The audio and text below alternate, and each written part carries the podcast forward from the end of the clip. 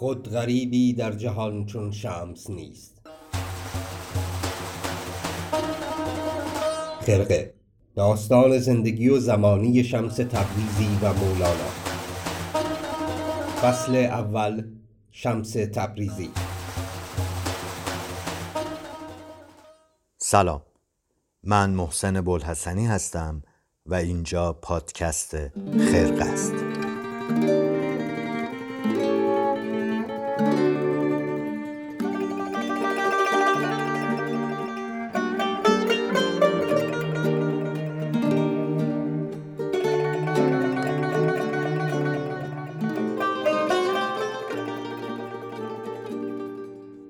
خیلی خوش اومدید به خرقه. بعد از دو هفته باز هم در خدمت شما هستیم با این پادکست که در واقع داستان زندگی شمس و مولاناست. قبل از اینکه ورود کنیم به بحث اصلیمون حتما لازم و ضروری می‌دونیم که چند نکته رو خیلی کوتاه خدمت شما عرض کنم. داغ پرپر شدن 176 مسافر پرواز 752 چیزی نیست که بشه به سادگی فراموشش کرد. ما خیلی عذر خواهیم که توی همین ابتدای کار دو هفته تأخیر داشتیم و حتما همه شما می‌دونید دو هفته ای که گذشت سرشار از خبر و اتفاق بد بود و امیدواریم شما هم بپذیرید عذرخواهی ما رو. شما این هفته قسمت چهارم، پنجم و ششم خرقه رو توی یک مجموعه مستقل و ویژه میشنوید به جبران دو هفته تأخیری که اتفاق افتاد.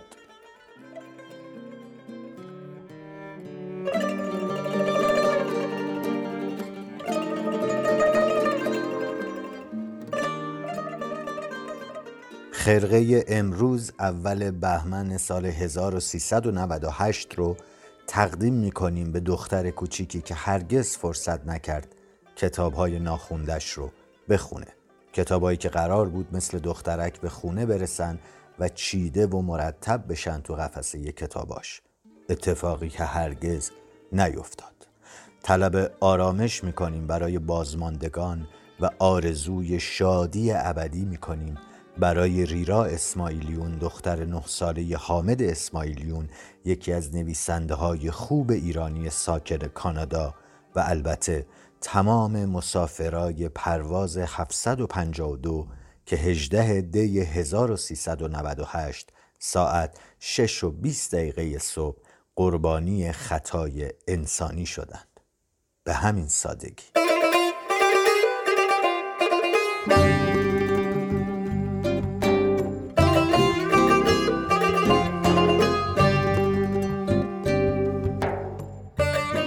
همونطوری که تو قسمت قبل گفتیم یکی از مهمترین اساتید شمس تبریزی ابوبکر سلبافه که شمس بسیار بسیار به نیکی ازش یاد می‌کنه. اما میگه اون هم نتونست آتش و اتشی که در من زبانه می‌کشید رو بفهمه و در واقع براش کاری کنه یا جواب سوالات عجیب و غریبی که داشت رو بده. علی ابن ملکداد اونطوری که خودش تعریف می‌کنه در عالمی سیر می‌کنه پر از فرشته. به هر صورت شمس که دنیای فقها و عرفا رو درک کرده بود به صورت همزمان و البته اون چیزی که دنبالش بود رو پیدا نکرده بود تصمیم می‌گیره پا به سفر بذاره و یکی از دلایلی که شمس رو به عنوان و لقب شمس پرنده می‌شناسن همین سفرهای بسیار زیادیه که اون در طول زندگیش تجربه کرده. شمس الدین احمد افلاکی صاحب رساله مناقب العارفین نقل کرده که شمس بعد از اون که هر آنچه باید یاد می گرفت رو پیش ابوبکر سلباف یاد گرفت و به یک معنی به کمال رسید کنجکاو و عطشان یافتن شیخی کامل تر شد. چیزی که از مقالات شمس هم برمیاد معید همین مسئله است که پیدا کردن کسی که شمس رو لبریز و سرشار کنه هدف اصلی این سفر بوده. اما این شیخ که شمس مدام ازش حرف می‌زنه و به صورت یک مطلوب دور از دسترس ذکرش رو میگه کیه؟ تا اینجا نمی‌دونیم کیه. به این قسمت از مقالات شمس توجه کنید. من خود از شهر خود تا بیرون آمده ام شیخی ندیدم شیخ خود ندیدم هست الا من به این طلب از شهر خود بیرون آمدم نیافتم. الا عالم خالی نیست از شیخی شیخ خود ندیدم.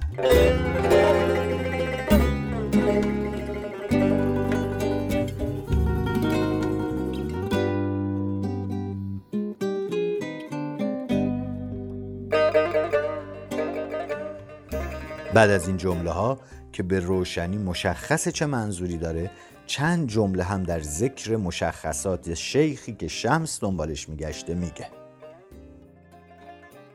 آنقدر که کسی باشد که با او نقلی کنند نرنجد و اگر رنجد از نقال نرنجد. این چون این کسی نیز ندیدم. از این مقام که این صفت باشد کسی را تا شیخی صد هزار ساله راه است. این نیز نیافتم.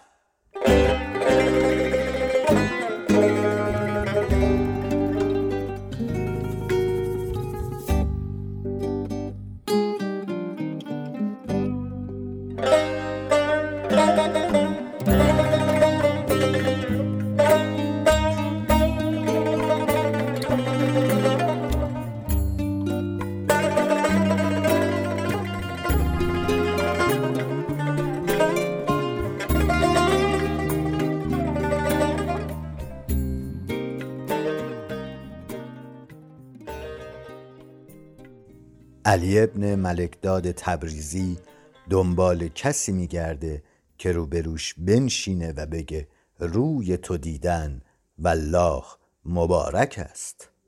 و چون چنین کسی رو در تبریز اون روزگار پیدا نمی‌کنه تصمیم به رها کردن تبریز می‌گیره. این که شمس کی از زادگاه خودش بیرون میاد و خط سیر اون توی این سفر و راه چی بوده رو ما به درستی نمی‌دونیم. توی این روایت هم هر نقلی که معتبر باشه رو میاریم و سعی می‌کنیم تا جای ممکن از گفتن حرفها و نقلهایی که بیشتر حالت گمان و شایعه و حدس باشه خودداری کنیم. پس فقط به این نکته به استناد کتابهای موثق و معتبری مثل مناقب العارفین و رساله سپه سالار و البته روایت خود شمس در مقالات می‌تونیم اشاره کنیم که رد پای شمس رو بعد از خروج تبریز میشه در شهرهایی مثل بغداد، عراق عجم، دمشق، حلب، قیصریه، آقسرا، سیواس، ارز روم و ارزنجان پیدا کرد.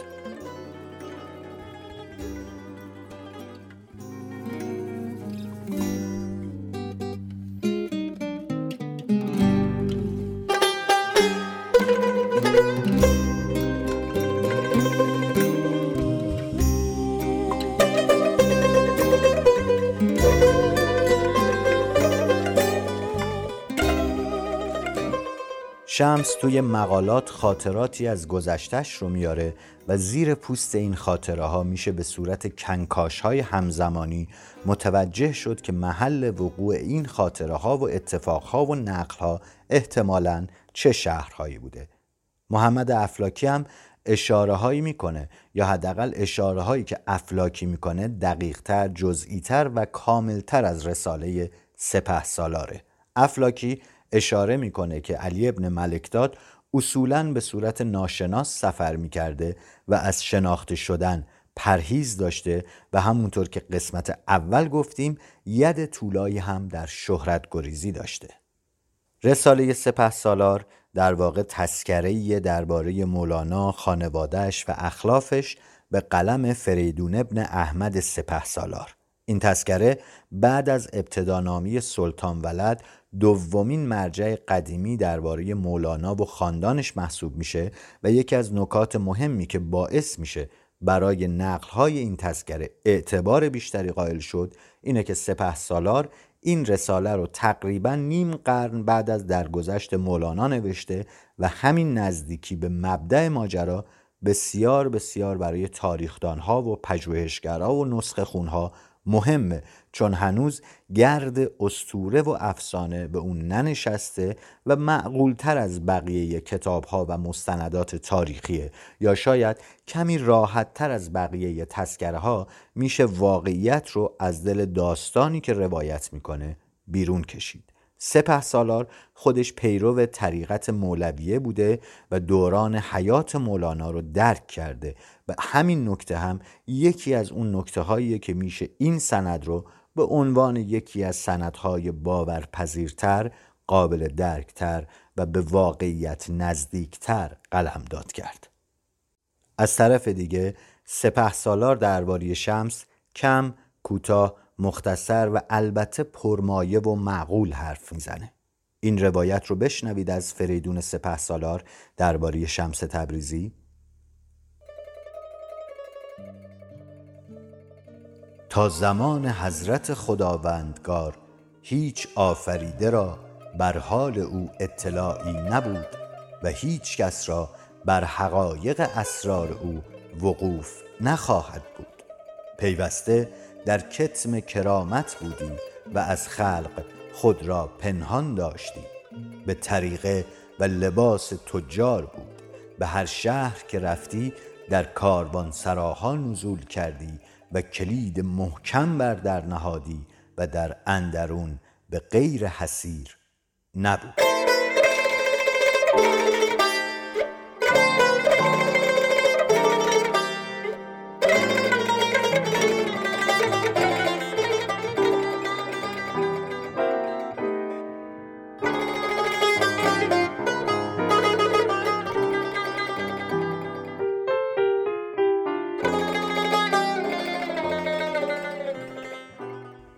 توی قسمت سوم یه اشاره کوچیکی داشتیم و گفتیم این رسم بین صوفی ها وجود داشته که بعد از مدتی که به خدمت پیری درس میگذروندن و مراحل اولیه ریاضت و پاکسازی رو سپری می‌کردن آزم سفر می‌شدن.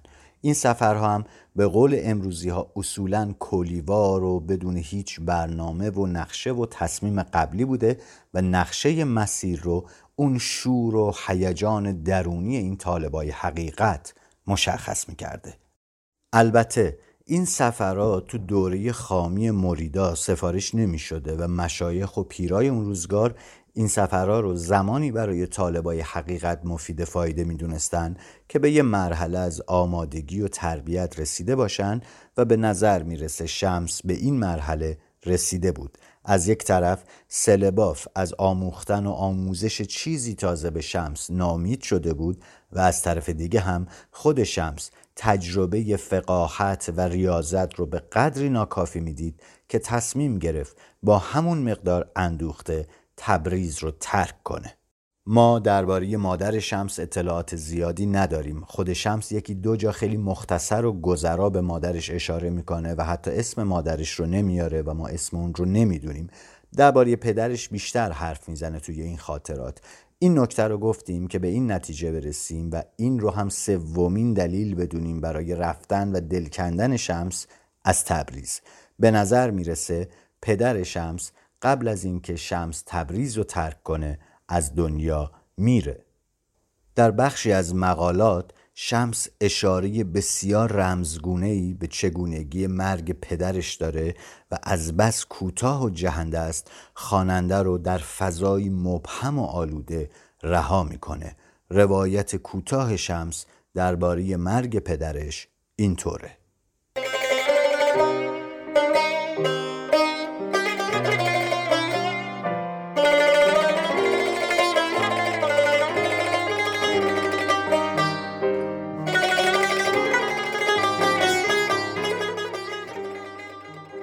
دیدم که خانه و همه شهر گرد او چرخ می زدند بالا نگریستم سقف خانه را ندیدم.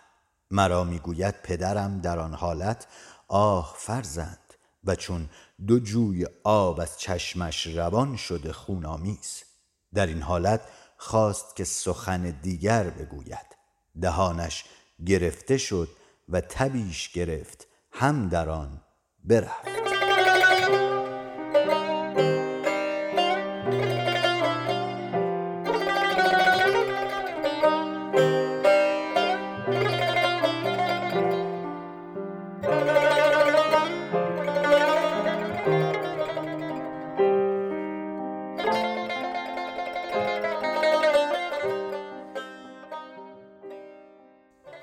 به هر صورت سفر شمس شروع میشه اون زمان شرایط اینطوری بوده که وقتی مسافری وارد شهر غریبی می شده معمولا توی خونه یا محلی که مناسب سنف و طبقه اجتماعی خودش بوده ساکن می شده مثلا قاضیا رفتن خونه قاضی اون شهر فقها به مدرسه فقها می رفتن و صوفیا هم علل اصول به خانقاه می رفتن.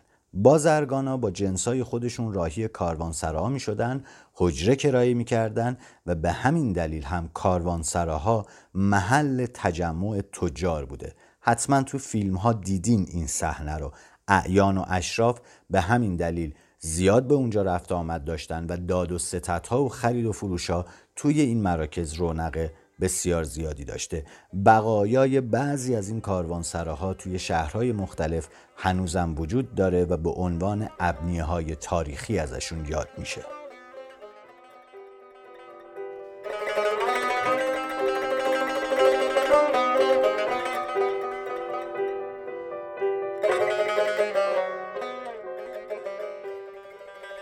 شمس تبریزی نه صوفی بوده نه قاضی بوده و نه فقیه بوده. در عین اینکه شمس به خاطر همین از تبریز بیرون می‌زنه که دوست نداره هیچ کدوم از این ستا باشه. تاجر با لباس تاجرها به کاروان سرا می‌رفته. صوفیا خانقاه می‌رفتن و غذا و جای خواب مجانی گیرشون میومد اما شمس همونطور که گفتیم خیلی اهل خانقاه نیست و اینجور چیزای مجانی اصولا به دلش نمیشینه. پس باید فکری برای کسب درآمد کنه. اونطوری که افلاکی توی مناقب العارفین میگه شمس در نهایت زهد و قناعت زندگی می‌کرده و گاهی پیش میومده که حتی چند روز چیزی نمیخورده. از روایت های خود شمس از جمله همین حکایتی که چند روز پیش به اسم معلمی می‌کردم منتشر کردیم و امیدواریم که شنیده باشید. مشخصه که شمس یکی از منابع درآمدش تدریس یا همین معلمی بوده. حتی برای این کار روش خاص خودش رو داشته که اگه بخوایم خیلی امروزی بهش نگاه کنیم میشه اسمش رو یه نوعی کودک آزاری گذاشت. اما یادمون نره ما تاریخ رو داستان رو بر اساس شرایط زمان خودش روایت می‌کنیم و سعی می‌کنیم تا جایی که ممکنه تبصره و برداشت و قضاوت نداشته باشیم و فقط راوی اون داستان باشیم.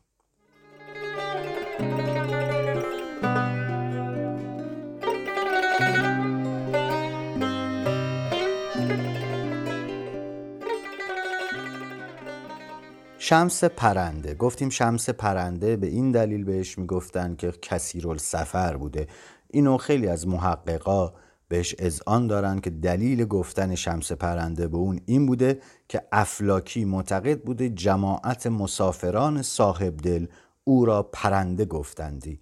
اما استاد بزرگوار آقای محمد علی موحد همچین نظریه ای رو رد می‌کنه و نظر دیگه ای داره.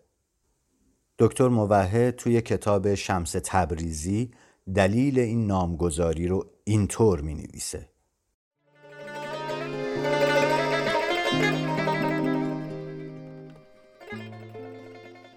لقب پرنده برای شمس تبریز ناظر به علو همت و اوج معرفت وی بوده است. نه چنان که افلاکی تصور کرده به کثیر سفر بودن یا طی الارض و توانایی و قدرت خارق عادت بر این که مسافرتهای دوردست را در یک طرفت العین در نوردد. توانایی و قدرتی که صوفیان آن را به برخی از مشایخ خود نسبت می‌دادند. این دو نظریه رو آوردیم که بدونید بعضی ها مثل افلاکی شمس پرنده رو به این دلیل می‌گفتند که شمس سفرهای زیادی داشته یا تیل ارز می‌کرده اما استاد موحد این نظریه رو قبول نداره و دلیل این نامگذاری رو علو همت و اوج معرفت شمس می‌دونه.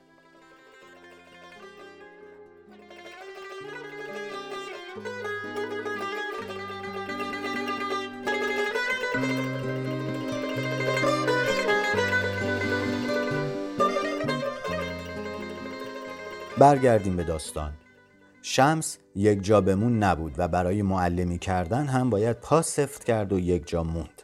علی ابن ملک داد همیشه مسافر بود و به جز های تقریبا طولانی توی بعضی شهرها مثل حلب و دمشق اصولا تصمیمی برای موندن طولانی مدت توی یک شهر نداشت و به همین دلیل هم باید یک شغل دیگه ای انتخاب می‌کرد که هر وقت دوست داشت و هر وقت می‌خواست اون شغل رو رها کنه که بتونه به صورت کوتاه مدت هم جواب نیازهاش رو بده و هم پاگیرش نکنه. سپه سالار نقل می‌کنه یکی از این کارهایی که شمس انجام می‌داده بافتن شلوار بند یا چیزی مثل کمربند بوده. با این حال بعید به نظر می‌رسه که این شغل معلمی و بند بافی شغل دوره جوونی شمس بوده باشه. یادمون نره شمس وقتی به قونیه می‌رسه بیش از 60 سال سن داشته. همین آقای سپه سالار شغل دوره جوونی شمس رو در واقع از زمانی که از تبریز بیرون می‌زنه مشاقی می‌دونه. یا همون گچکاری، بنایی، رنگامیزی و کارگری. البته خود شمس به صورت مشخص از کلمه فعلگی به معنی عملگی یا کارگر روزمزد استفاده می‌کنه. ولی شمس ضعیف و لاغر رو آخه کی می‌بره برای عملگی و کارگری؟ خودش جواب این سوال رو میده. تقریبا هیچ کس. توی صفحه 278 مقالات شمس به تصحیح استاد موحد این حکایت رو از شمس می‌خونیم.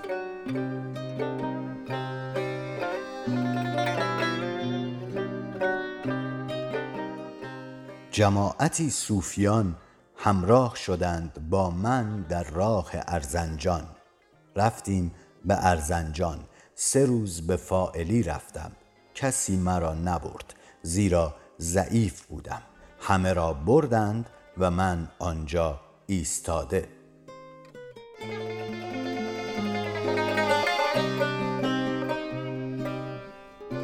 شاید این سوال برای خیلی از شما پیش بیاد که چرا شمس تبریزی این هم از رفتن به خانقاه یا مدارس فقها پرهیز داشته یا چرا اقامت تو کاروان سراها رو به این مدرسه ها و خانقاه ها ترجیح می‌داده؟ شمس خودش به این سوال جواب میده.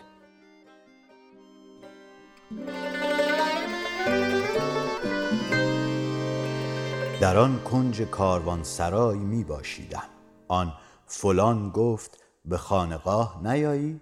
گفتم من خود را مستحق خانقاه نمی‌دانم. این خانقاه جهت آن قوم کرده اند که ایشان را پروای پختن و حاصل کردن نباشد. روزگار ایشان عزیز باشد. به آن نرسند. من آن نیستم. گفت مدرسه نیایی؟ گفتم من آن نیستم که بحث توانم کردن. اگر تحت لفظ فهم کنم آن را نشاید که بحث کنم. و اگر به زبان خود بحث کنم بخندند و تکفیر کنند و به کفر نسبت دهند. من قریبم و قریب را کاربان سرا لایق است.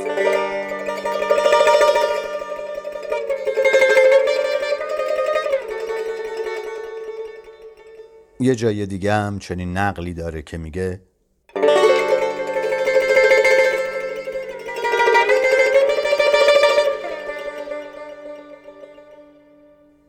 در خانقاه طاقت من ندارند. در مدرسه از بحث من دیوانه می شوند مردم عاقل را چرا دیوانه باید کرد؟ با او امکان نبود گفتن الا همین که صوفیم نیستم. این خانقاه جای پاکان است که پروای خریدن و پختن ندارند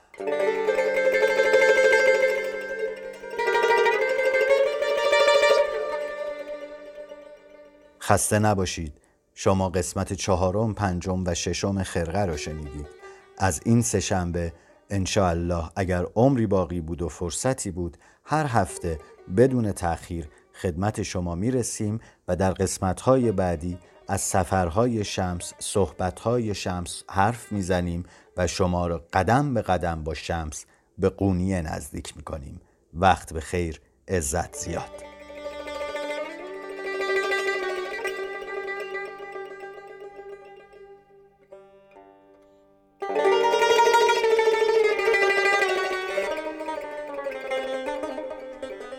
ما در تلگرام، اینستاگرام و اپلیکیشن های پادگیر دنبال کنید و به دوستان خودتون معرفی کنید. داستان زندگی و زمانه شمس تبریزی و مولانا. خرقه. به روایت محسن بلحسنی